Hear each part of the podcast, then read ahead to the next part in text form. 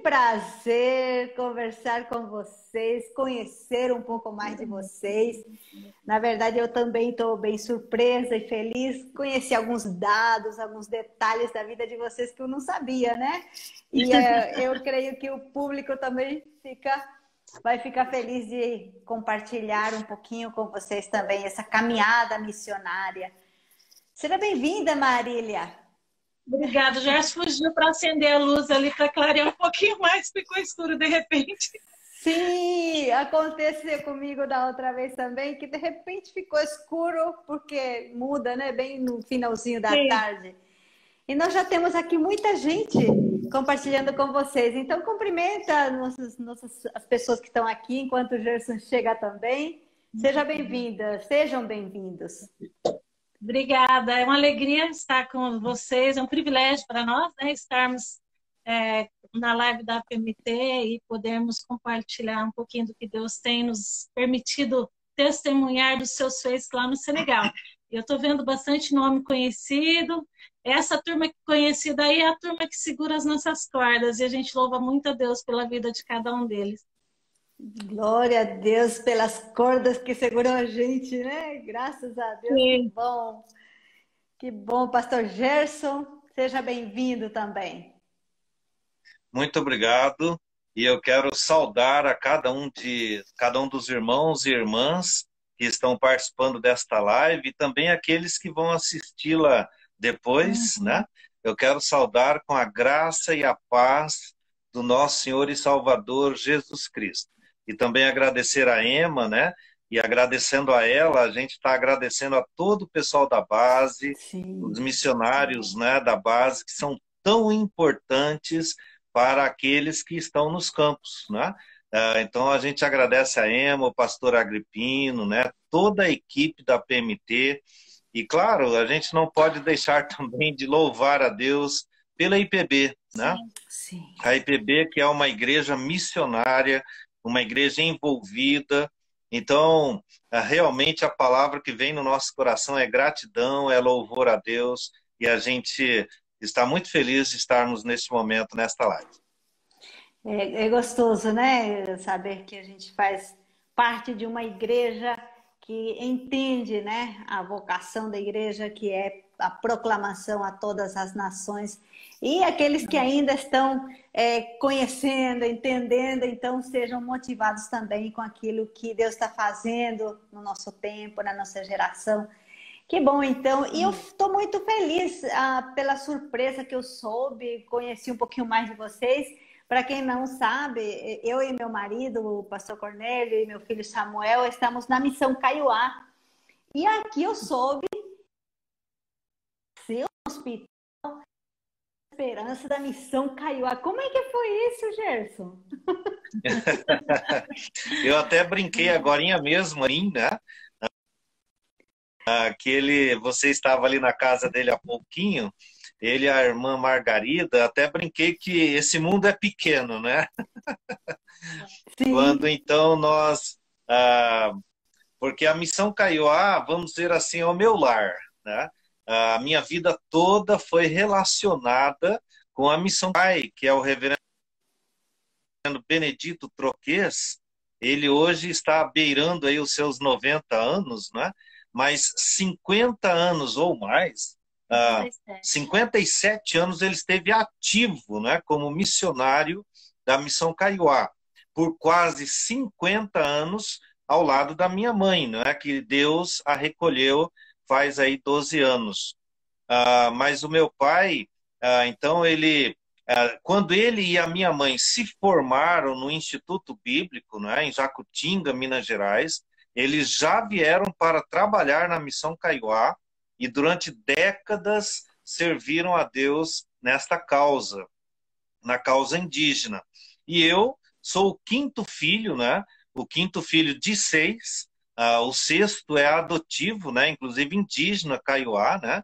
Nosso irmão César. E ah, o César ele foi recebido na família, digamos assim, com três meses de idade, né? E hoje ele tem, creio eu, 48 anos, se eu não me engano. Eu estou com 52, né? Ah, então, ah, eu sou o quinto filho né, da, dos seis, E eu nasci neste hospital aí da Missão Caiuá, né? Hospital Porta da Esperança. E foi interessante porque a Marília também tem essa ligação com a missão. Vou até deixar ela mesma falar sobre isso, né? Sim, aí quando eu soube dessa ligação de vocês com a missão Caiuá, eu falei, não, é, salário tem que ser feito daqui mesmo. que interessante, é interessante. né, Marília? Verdade. Foi uma grande coincidência mesmo. Sim.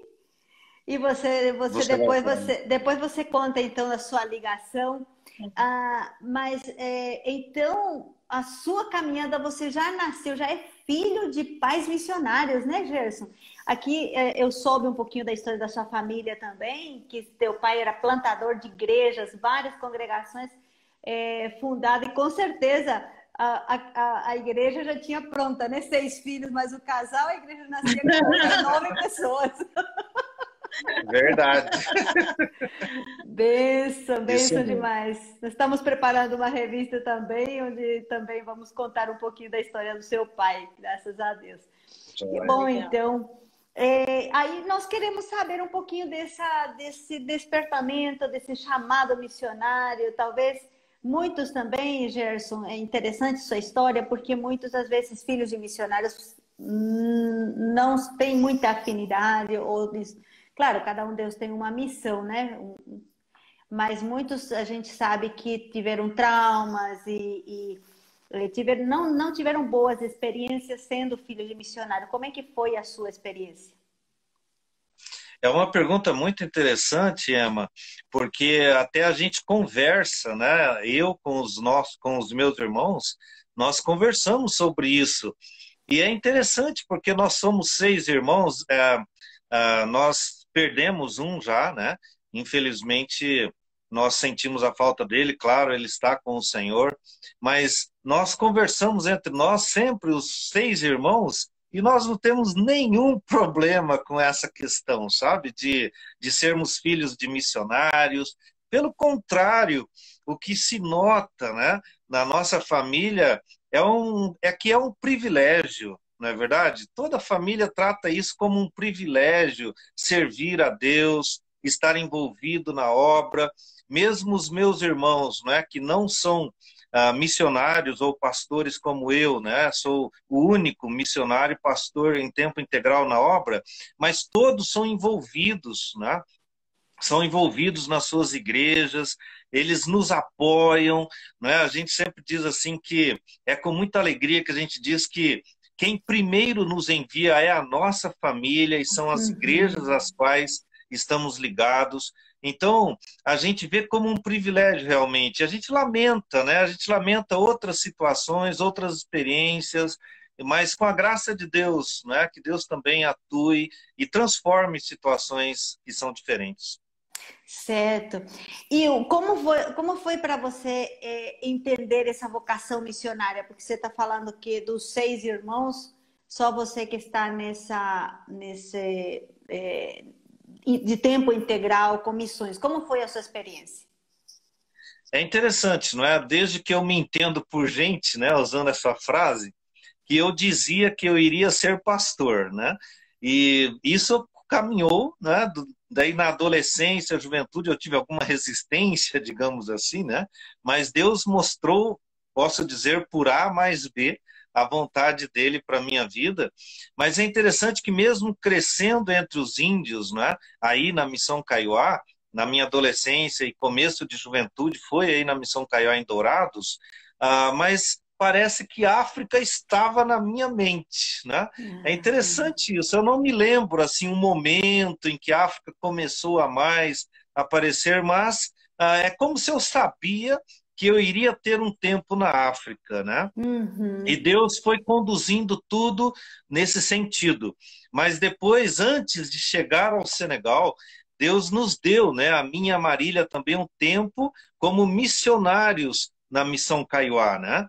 Ah, missionários Sim. efetivos de tempo integral na missão Caiuá. E foi uma bênção também para as nossas vidas, foi um privilégio, sabe? Aprendemos muito, crescemos muito com as experiências que nós tivemos e estamos em paz, assim, de que ah, realmente nos dedicamos muito por entender também que o local onde Deus nos quer é o melhor. Né? Então, uhum. aonde estávamos ali servindo em missões ah, no campo indígena, também foi um tempo muito abençoado. E hoje, estando no Senegal, né? e inclusive é interessante porque tem vezes que a gente está lá no Senegal, sabe? E a gente está andando lá nas aldeias, né? E aquele trabalho, uhum. e assim, e tem muitas semelhanças com o trabalho da Missão Caiuá aí nas aldeias. Daí, de vez em quando eu falo assim para Marília, daí de vez em quando eu falo assim para Marília, o que, que, será que o reverendo Benjamin ia fazer nessa situação? É uma boa referência, né? A sabedoria desse casal, dona Margarida e pastor Benjamin, orienta a gente é. nisso. Que joia! E aí vocês foram se preparar, você foi para o seminário e, e, qual foi a sua formação antes de você ir pro, seguir para o campo de tempo integral? É, Deus me conduziu para o seminário, né? Depois disso, ele me deu o privilégio de ser pastor em uma das igrejas de Dourados por seis anos, né? Foi um tempo também de crescimento, de aprendizado muito bom. Até hoje nós temos uma grande amizade não é? com a Igreja Filadélfia. A Marília é membro lá, né? E o pastor sempre muito ligado a nós também, os presbíteros e tal. E depois disso, bom, durante o tempo da Igreja Filadélfia, Deus me deu a bênção também de fazer o curso de missiologia, né? Missiologia no Andrew Jumper, no que Centro bom, Presbiteriano pós-graduação do Jumper. E também foi um período muito abençoado. E depois disso, né, depois que eu me casei com a Marília, então nós servimos um tempo uh, juntos ainda na igreja. Depois nós, entendendo o momento né, de deixarmos a igreja local para estarmos de tempo integral na obra missionária transcultural, uh, daí nós fizemos também o curso da Além, em Brasília, né, o curso de Linguística, e mais algumas outras preparações e finalmente entramos na PMT. Bom demais, obrigada, pastor. Agora queremos ouvir um pouquinho a Marília. Marília, como é que foi esse esse coração missionário? Como é que despertou? Como é que você se preparou para esse momento? Só me desculpe que eu não consegui muito para frente por causa da cirurgia. Mas é, eu, quando eu, não me lembro muito bem em termos de conversão, isso eu não consigo saber porque cresci na, na, num lar cristão, presteriano, mas eu me lembro claramente que uma noite, quando eu tinha 14 anos, tinha um culto na minha igreja. E foi uma equipe falar do, de um projeto missionário que acontecia em Moçambique. E naquela noite eu entendi a vocação que o senhor tinha determinado para a minha vida, né? E aqueceu o meu coração, né? Eu sempre costumo dizer que aqueceu, assim como Jesus falava com os discípulos no caminho de Emaús, e eles falaram, ah, não, não ardia o nosso coração quando ele falava? Então, eu costumo dizer que quando Jesus marca encontro com a gente, ele aquece né, o coração, e aquela noite foi assim. E na minha, na, na minha cidade tinha uma moça, uma missionária, neste que fazia parte dessa equipe. E a partir de então eu falo que ela teve um papel fundamental. Nem sei se ela sabe disso, nunca mais a encontrei, mas uhum. ela foi uma pessoa que investiu na minha vida respondendo cartinhas de adolescente, né? Sobre, eu tinha curiosidades, ela me mandava fotos e a partir dali já nasceu então a direção de Deus para a África. Isso. Nesse mesmo período eu fiz a viagem missionária para a Missão Caiuá, com a minha igreja. Uhum. Fizemos a viagem de três e é por isso que as viagens de curto prazo é algo que está muito no meu coração, porque sempre quando a gente vai falar sobre isso depois, mas sempre quando tem uma equipe assim, eu fico pensando quem Deus pode levantar, assim como ele falou comigo na viagem missionária para a Missão Caiuá. E o tempo passou, fui fazer enfermagem pensando já em missões, e quando é, eu tinha 27 anos, eu recebi um convite da missão para é, é, participar no hospital como enfermeira missionária missionária uhum. enfermeira, né? Claro. Sim. Acima de tudo, missionária. A igreja que eu participava entendeu a direção de Deus, me enviou, e a igreja de Sertanópolis. E é, eu passei a servir, foi quando a gente se conheceu. Eu conheci o Gerson no hospital que ele nasceu, né? Sim. Eu fui trabalhar. e nós, nós nos conhecemos de um, de um culto que foi organizado pelo Dia do Índio. A igreja dele convidou a congregação que eu participava. Então, nós nos conhecemos assim. E um dos pontos fundamentais foi que nós dois tínhamos direção para missões e nós dois tínhamos entendimento, é, mesmo que não entendemos que a geografia seja importante, mas nós dois tínhamos uma direção para a África. Então, tudo isso foi se tornando muito claro para nós. Então, quando ele me conheceu, eu já estava servindo ao Senhor na missão Cará como missionária enfermeira. Benção demais. Eu soube aqui, vocês são muito queridos, pessoal, todo mundo conhece vocês. Eu que não sabia dessa ligação, fiquei super feliz também. todo mundo mandando um abraço para vocês também daqui. Obrigada. Até no, no, no é, nós divulgamos aqui para o pessoal também essa live, que com certeza eles vão assistir também. Bom, então, vamos para o Senegal? Como é que Vamos. foi essa chegada no Senegal? Como é que vocês chegaram lá? Já sabiam francês, a, a, a outra língua local? Como é que foi esse, esse direcionamento de Deus de vocês para servir nesse país?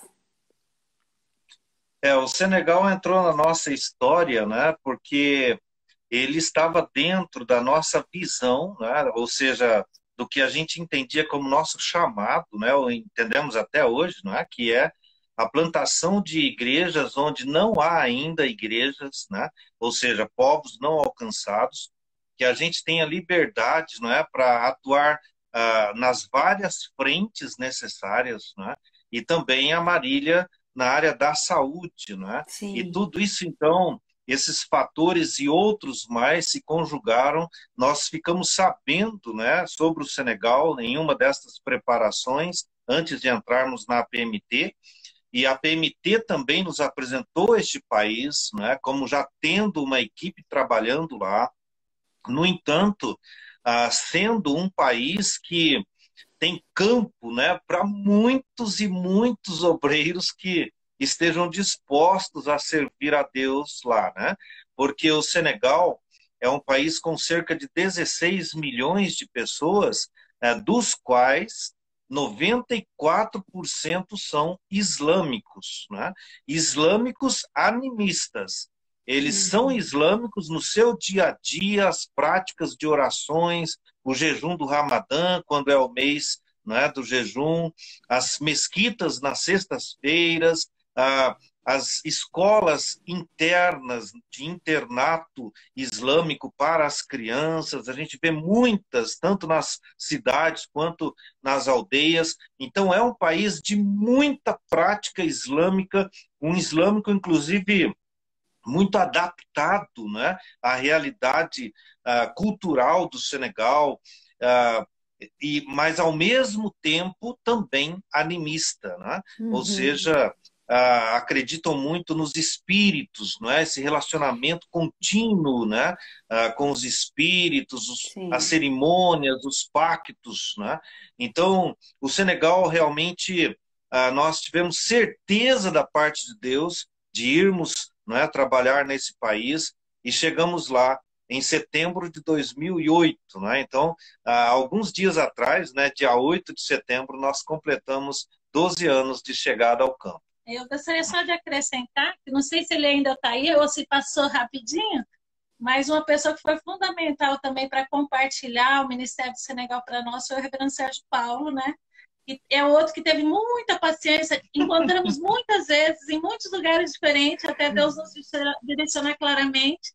E foi ele que trouxe a clareza sobre o Senegal e a necessidade que tinha naquele campo para nós. Um abraço, reverendo. E bom, bom ouvir também os nossos líderes, né? Que Deus coloca é, para que a gente também possa ter o direcionamento, né? Ele sempre também orientando os missionários, bênção, né? Sim. Joia.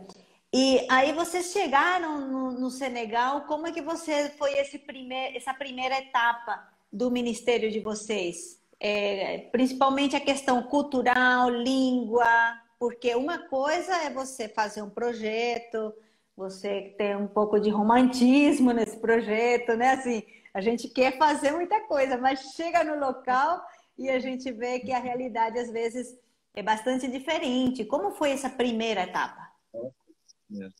Eu entendo que a missão Caiuá para a gente foi uma escola. Então, quando a gente foi para o Senegal, a gente já sabia que tinha algumas coisas que eram fundamentais que a gente não poderia pecar, porque isso iria comprometer nosso ministério. Uma delas foi propor um projeto que não assumisse responsabilidade direta num primeiro momento, porque a gente não falava língua, a gente não conhecia nada, a gente só conhecia aquela apresentação formal, dados da internet. Então, uhum. nós propusemos à PMT e eles nos apoiaram muito um projeto que era para aprendizado aprendizado de cultura, de língua, e também a gente iria apoiar os projetos que ali já existiam. Então foi muito bom, isso foi extremamente saudável para nós, porque ao mesmo tempo que nós tínhamos a responsabilidade de aprendizado, a gente não tinha uma carga nenhuma de compromisso direto com o projeto. Então, os dois Sim. primeiros anos a gente investiu bastante nisso e foi assim, isso fez toda a diferença para o nosso projeto até hoje. E aí, no terceiro ano, que era o, contrato era de três anos, a gente começou a fazer como se fosse um projeto piloto em cima do que a gente já conhecia agora, já não uhum. era uma uhum. coisa utópica, a gente conhecia já o contexto, as necessidades, então nós começamos a fazer um projeto piloto que se tornou o que o projeto que é hoje, desde então. Então foi um, um foi progressivo e ao mesmo tempo foi, eu acho que foi algo que Deus nos deu mesmo e que tem nos abençoado até hoje. A gente valoriza muito esses três primeiros anos que ele faz toda a diferença na caminhada missionária. E a gente tem que aprender a não querer apressar coisa, porque se a gente apressa, depois tem prejuízos por toda a vida missionária também, na minha opinião. É o que a gente sentiu e isso a gente aprendeu na primeira etapa na missão Kaiowá e isso nos deu essa, essa clareza de como deveria ser no próximo campo. Certo, muito importante essa experiência sua, porque realmente, às vezes existe uma, uma pressão, né? Até do apoio das, das igrejas, ou às vezes o próprio missionário se pressiona, né? Então é muito importante vocês compartilharem essa experiência com aqueles que estão nos ouvindo, estão querendo se preparar, já estão na reta final para ir para o campo. Às vezes a língua que é meio semelhante, é, às vezes as Sim. pessoas têm. Como é que vocês lidaram com esse aprendizado de língua? Porque às vezes, por ser de repente o, o, um, um francês, é uma língua um pouco mais próxima do português às vezes, uhum. é, é, é, eu comparo muitas vezes com o espanhol também, né? As pessoas vão, uhum. parece, ah, espanhol é muito fácil uhum. e começa sem gastar um tempo de aprendizado, de estudar realmente. E com a língua vem a própria cultura, né? A visão que as pessoas Sim. têm do mundo. Como vocês lidaram para vocês aprender a língua? É francesa, né? Então, Francês que vocês falam aí. A gente, Sim, a gente teve a benção, né? Nós temos uma benção especial no nosso campo, que é a Vildene, né? A Vildene é uma pessoa que Deus tem usado muito nessa área de aprendizado de línguas. Ela é sempre muito aberta, disposta para receber os missionários, para caminhar com a gente. Então, ela sempre foi, assim, a nossa referência de mola propulsora. E daí nós fizemos também a Aliança Francesa. Então, o primeiro ano nós nos dedicamos integralmente a isso a gente ajudava, sim, num projeto ou em outro. Eu, como enfermeira, ajudei no projeto da Vildem, da Rony, do José Dilson na época. Do pastor Marco, a gente ia nos finais de semana, mas era tudo assim, indireto. A gente, o compromisso nosso era com o aprendizado. Então, é, a gente se dedicou bastante com eles. E a, então, o francês a gente adquiriu, digamos assim, com uma certa facilidade pelo investimento de tempo que a gente deu, então foi muito bom. É, nesse ponto eu já temos as nossas divergências, particularmente hoje, analisando, eu penso assim que a pessoa seria muito bom se ela fosse para um país de língua francesa para ela chegar e aprender o Wolof direto. Né? Eu, eu, particularmente, eu penso que ela daí ela conseguiria dedicar mais tempo ao Wolof, que é uma língua tão importante quanto o francês, ou até mais, na minha opinião. E aí, como você domina o francês no campo, aí muitas vezes o Olof já não vem tão rápido como a gente gostaria que fosse, a gente já não se dedica tanto como poderia dedicar quando você chega. Então, é, ele, ele tem uma posição diferente, mas é, essa é a minha sensação, que se a pessoa fosse aprender no, num outro país, chegasse com o francês e se dedicasse à língua direta do povo, acho que seria mais rico ainda o aprendizado. E Ama, é muito interessante o que você falou também sobre essa questão de que os missionários muitas vezes podem cair na tentação, digamos, né, de achar que já estão em um nível suficiente, não é, do aprendizado da língua. E nisso também a, a Vildene sempre está cobrando os colegas da PMT no Senegal, né? Hum, Olha, cuidado, especialmente quem vai falar, não é? Especialmente quem vai falar a palavra, quem vai pregar. E mesmo Sim. você que não fala, mas você está em contato com outras pessoas. E como é chato, né? Como é ruim quando a gente tem que ouvir, né? Aquele velho, uh, entre aspas, né? Nós foi, nós, nós fui, nós fomos nós fomos, uhum. nós vai, né? Coisa assim. Sim. assim. Então, e infelizmente, infelizmente, se o missionário não se atentar, ele vai estacionar no aprendizado uhum. e vai, não é? Infelizmente, vai trazer uma má impressão, não é? Para o povo tanto na questão do francês, que é a língua estrangeira e, digamos assim, mais fácil né, de aprendizado, Sim. porque está mais próxima à língua nossa brasileira, português, mas ah, também nas outras línguas, mas digamos mesmo no francês, né, e no caso aí que você falou também do espanhol, o missionário precisa se atentar, ele precisa continuamente melhorar, porque senão realmente ele pode estar passando uma impressão uhum. de não estar valorizando né, a, língua, digamos, falada no país. E, e, e falar corretamente é muito apreciado pelos nativos porque é. os nativos fazem um esforço para entender o estrangeiro, né? Mas quando é. vê que o estrangeiro fala bem, aí impõe respeito, né? Verdade. Benção demais. Verdade. E vocês estão lidando, aprendendo o Olof, como é que vocês estão lidando com essa língua? É, o Olof é um desafio, né? A gente sempre viu como um desafio, mas por quê, né? Ah, o Olof é uma das dezenas de línguas do Senegal, né? É um Sim. país aí mais é um país aí mais ou menos o tamanho geográfico do estado de São Paulo, né? E veja que é 20, são 29 línguas uh, africanas, não é? E o Olof é, é uma língua, vamos dizer assim, uh, que, que é utilizada como ponto de contato das de todas as línguas. Então, um serer que não fala pular, ele vai se comunicar com o serer em, em Wolof. Né? Então, assim as outras etnias também. Então, normalmente, um senegalês, né, ele, ele sabe o francês, que aprendeu pelo menos nos primeiros anos de escola, ele sabe a língua dele, da etnia dele, e ele sabe o Wolof para a comunicação entre as etnias. E nós, nós temos tido aulas de Olof desde que chegamos, né, tanto com a Vildene quanto ah, aulas com professores particulares. Ah, e hoje nós podemos, digamos assim, demonstrar para o povo que nós nos esforçamos nisso, né? Então, digamos, o básico a gente pode ali demonstrar, né, que nos esforçamos. Mas tem um outro aspecto é que nós não trabalhamos somente com os Wolofs, né? Nós trabalhamos com os sereres, com os pulares, né? E enfim, daí caso a gente vai falar em Wolof com pular, tem gente que não responde em, em Wolof, vai responder em francês. Ah, entende? Porque ele não sei. quer ele não quer que a etnia dele seja, digamos, desvalorizada por alguém que poderia falar a língua dele, está falando uma outra língua. Então tem alguns aspectos aí que no final a gente acaba ainda com tradutores, uh, dependendo uhum. da etnia que a gente vai, a gente vai ter o obreiro nacional que fala aquela língua, né, para nos acompanhar. Sim. Ótimo, ótimo. E, e você pode falar algumas palavras em Olof e depois você e a Marília fala em francês, só para a gente ouvir um pouquinho a sonoridade, que é bem legal.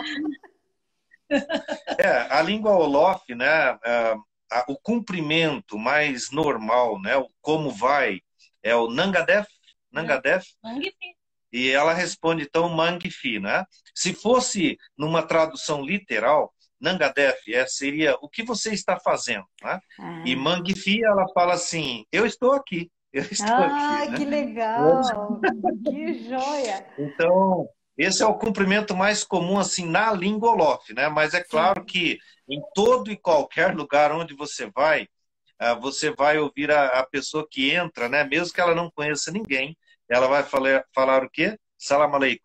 Né? Ah, e também usam vai... esse cumprimento. é o mais comum, né? Porque todas as línguas se utilizam deste salam aleikum e a ah. pessoa então vai responder, né? Aleikum salam. Porque como o país é um país de predominantemente islâmico, então a língua árabe é muito valorizada, hein? principalmente as saudações, elas sempre é. vão começar com o salam aleikum, sempre. Oh, que Interessante conhecer um pouquinho. E aí, parla só para nós um pouquinho. Parla. Faz uns biquinhos aí. Eu não sei não. Eu que eu vou dizer parla. Soyez virtus abondamment béni. Nous sommes très contents d'être avec vous ce soir. Nós estamos muito contentes de estar com vocês nessa tarde.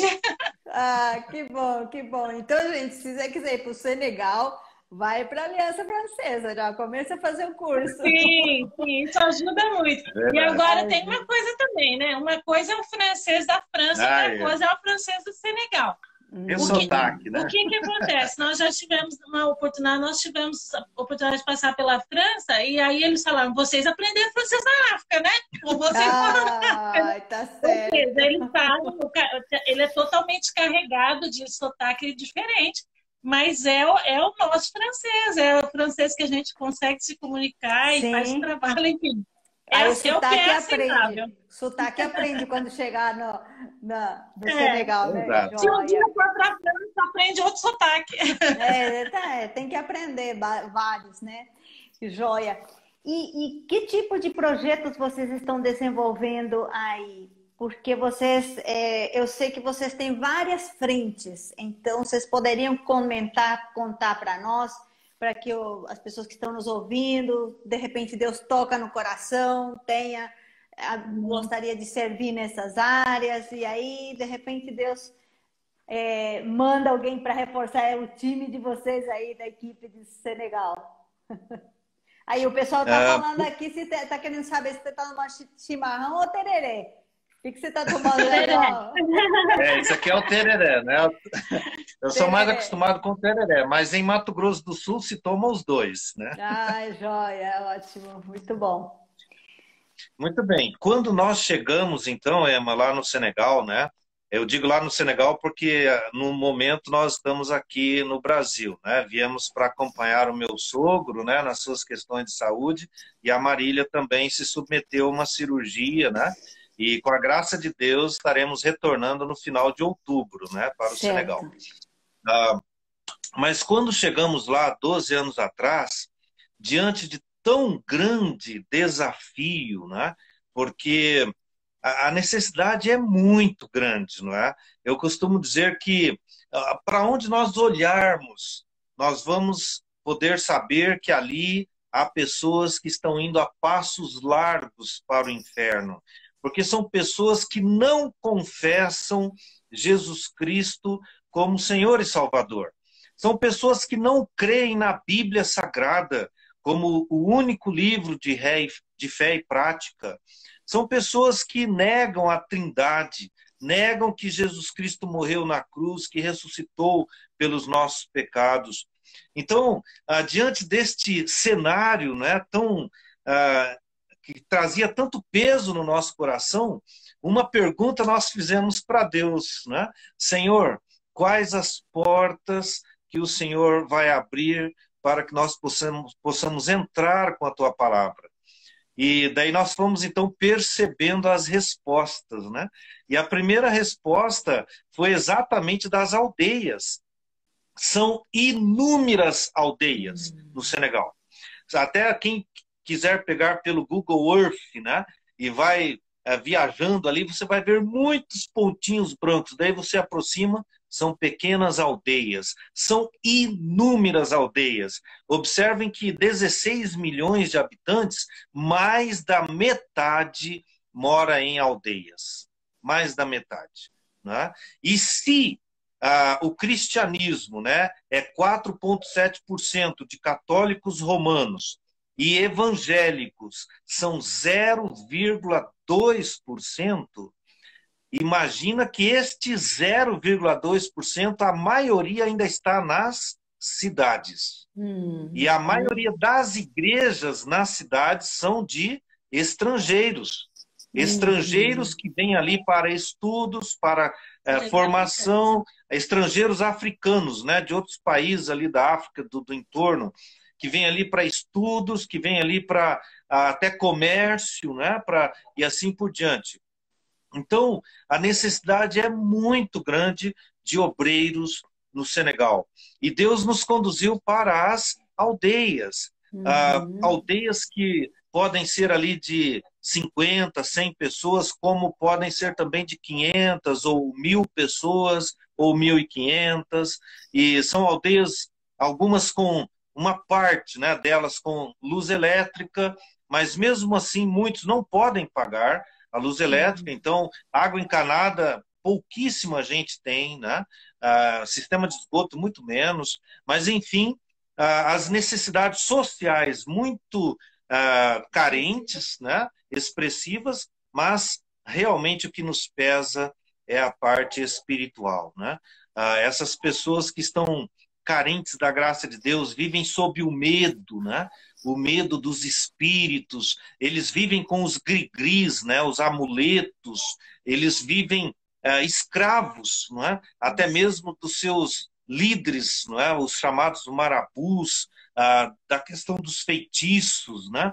os, ah, os pactos. Então, isso nos levou para as aldeias. E nós entramos num trabalho que já existia, né, do reverendo Marco Mota, e continuamos depois naquela região ali em, em Tiofior e Serrelá. Tem uma, uma região imensa ali no centro-sul do país, indo já para Gâmbia, mas a nossa visão também é no norte do país, onde não se tem conhecimento de cristãos.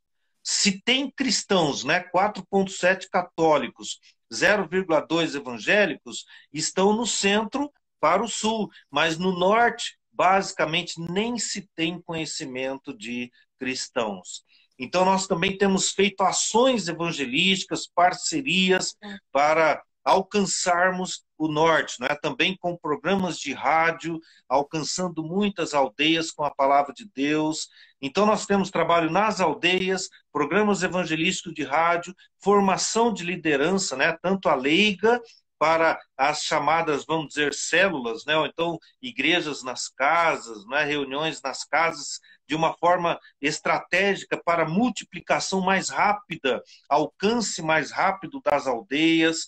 Ah, nós temos também a formação de obreiros para serem pastores, né? temos o seminário que acontece na nossa casa em Imbur, né? a cidade se chama Imbur, a 80 quilômetros de Dakar, e ali nós temos o, o seminário que funciona no sistema de módulos, né? Uma esse semana por mês. Sim, esse seminário ele já teve uma, uma turma que formou e agora tem outra turma que está em andamento, não é? Isso mesmo. É, nós louvamos muito a Deus né, pelo trabalho do reverendo Marco Mota. O reverendo Juarez estava à frente do seminário, né, o reverendo Mota com ele, e outros irmãos que participaram na formação da primeira turma, que são de seis irmãos que hoje são pastores nas igrejas lá no Senegal. Uhum. E hoje nós estamos com mais oito alunos. Né? Então, Marília e eu estamos no conselho diretor, também o pastor Basílio, né? que inclusive é o nosso uhum. presidente atual da APMT no Senegal e também o pastor João Batista. Nós quatro estamos no conselho diretor e somos também professores, né? E tem outros professores que nos ajudam. O próprio pastor Juarez vem da França também para nos ajudar. O pastor Marcos Azevedo também é cooperador no seminário. Então, o próprio pastor Marco Mota também já deu módulo lá. Então, uma bênção, né? E vamos caminhando, então, nessa formação também de obreiros e outros ministérios mais também nas prisões, né? Sim. Ah, e aqui, e aqui, Emma, eu gosto sempre de compartilhar um dado, sabe? Que para mim me pesa muito no coração. As prisões são 37 lá no Senegal.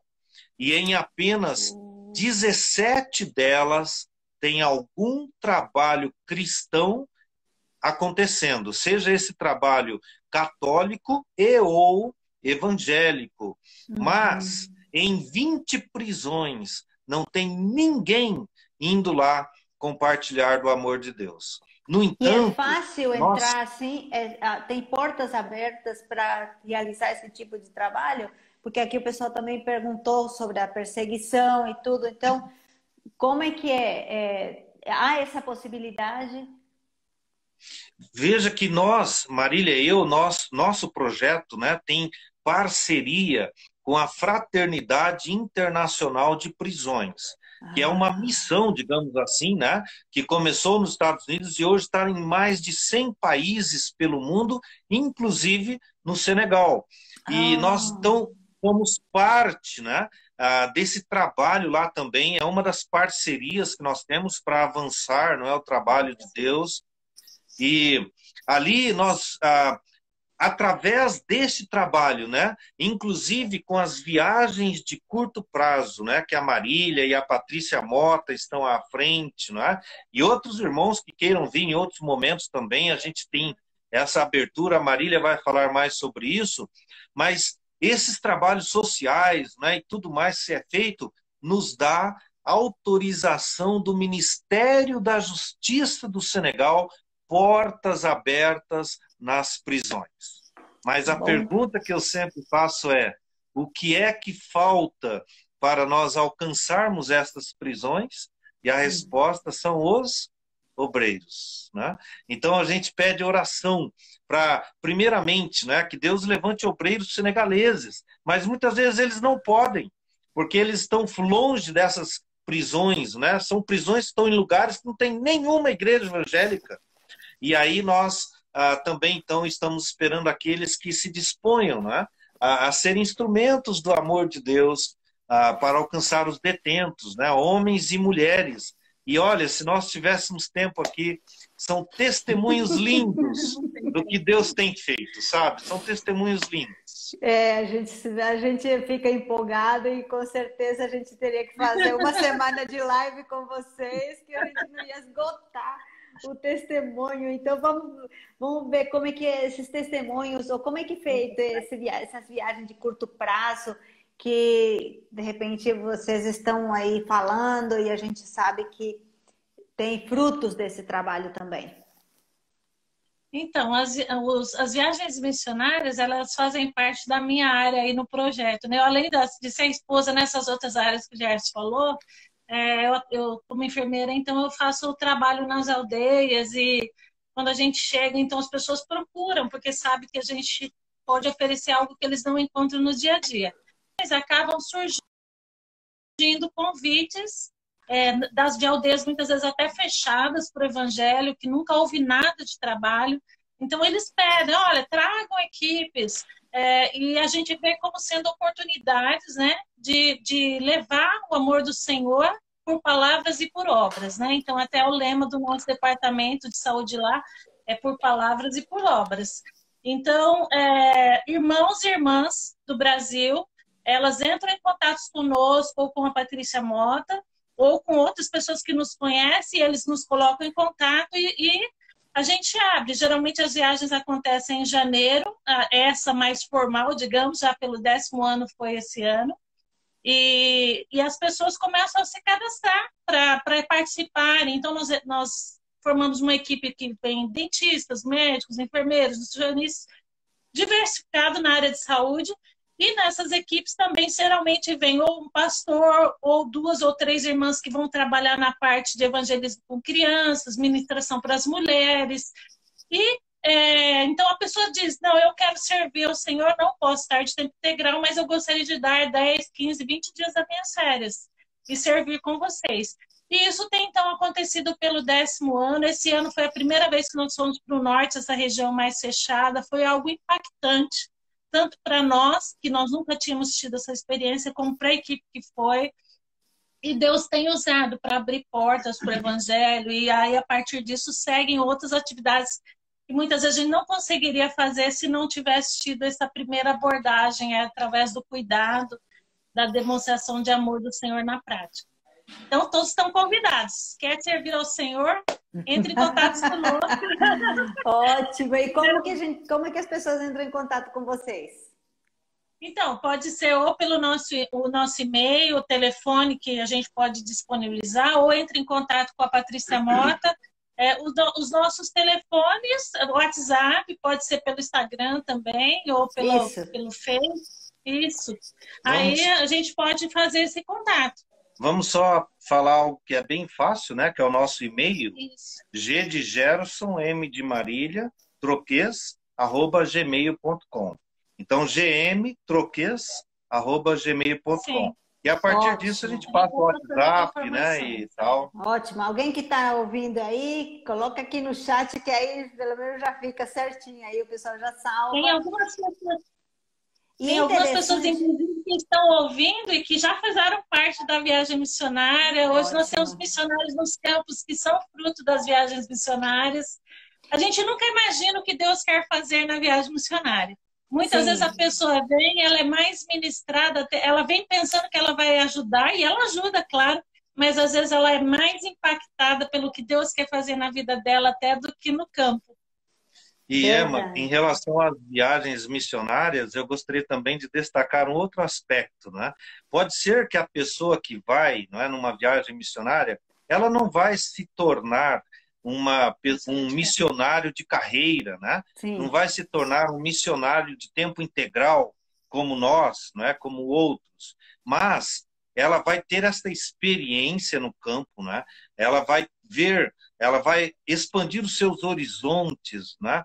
E ela volta para sua cidade, para sua igreja, mas ela vai poder participar, não é? Mesmo na sua igreja ali, quem sabe de um conselho missionário, não é?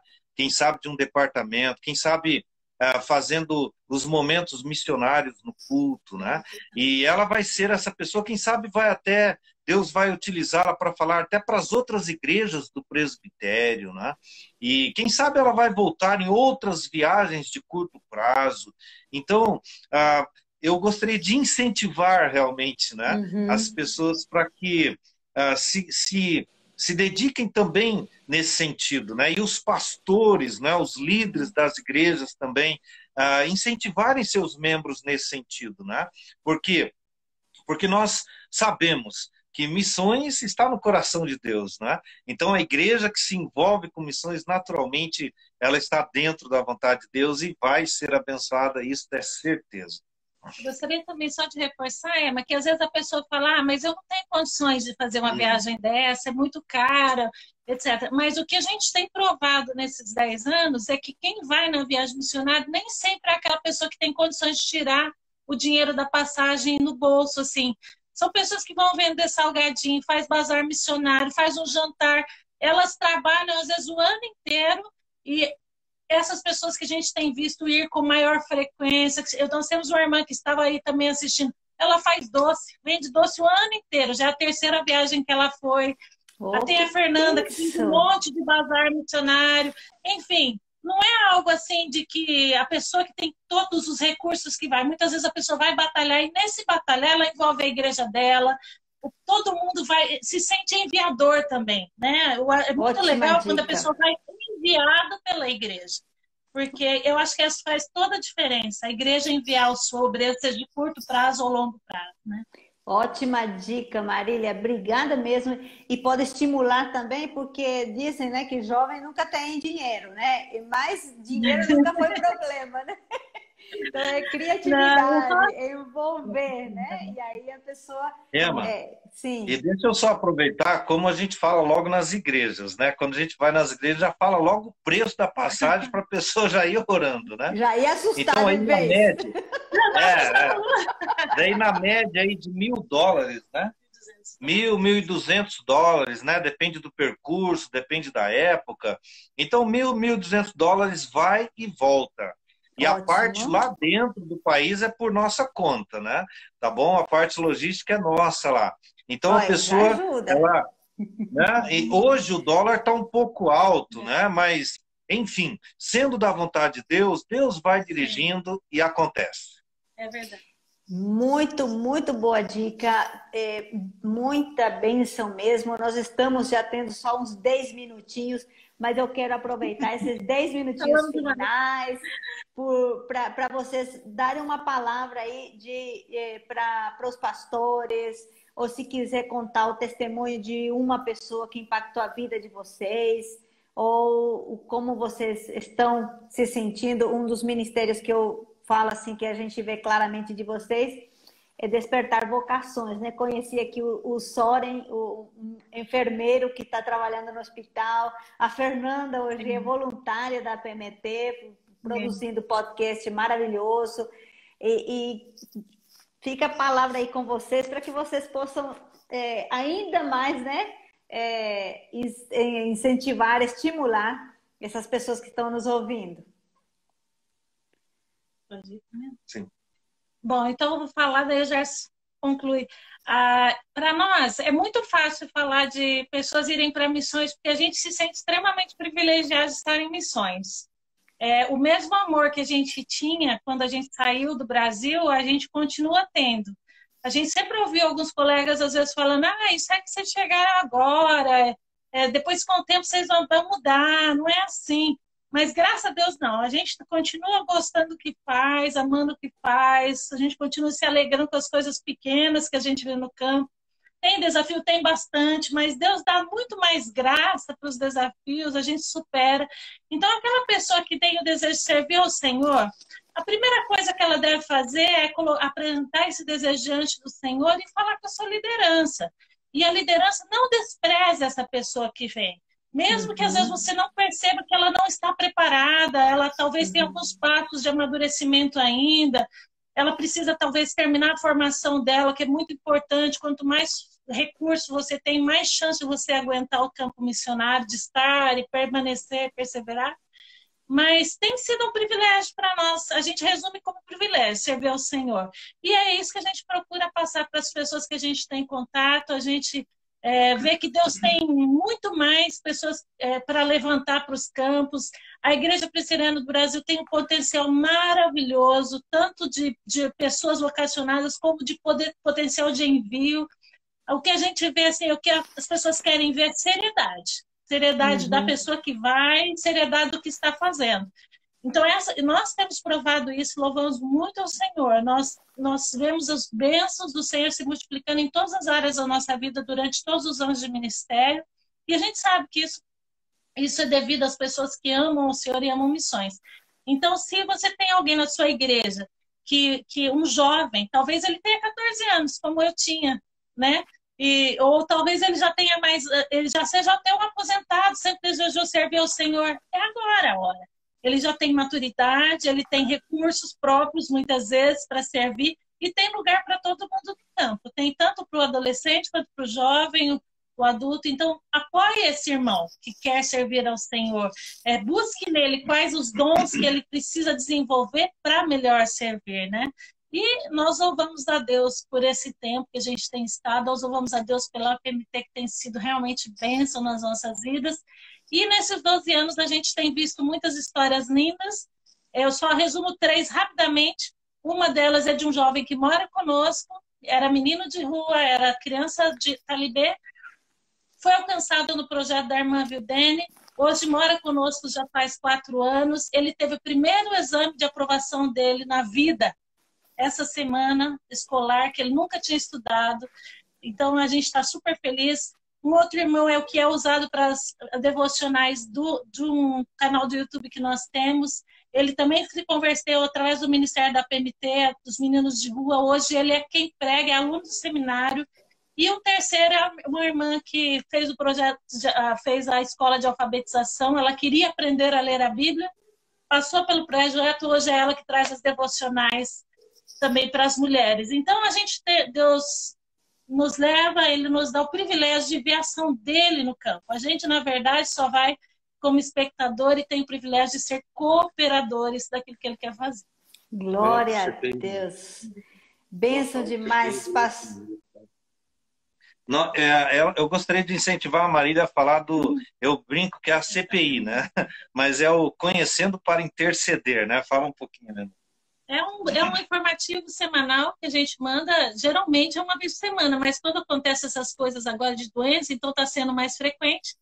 Mas é um informativo, se a pessoa gostaria de receber motivos de oração, acompanhar o ministério, é uma lista de transmissão, eu envio uma vez por semana, geralmente nos finais de semana, com informações missionárias, às vezes do nosso campo, às vezes de outros campos, desafios missionários como a campanha do carro da Irmã Lígia, agora que estamos quase lá com a graça de Deus.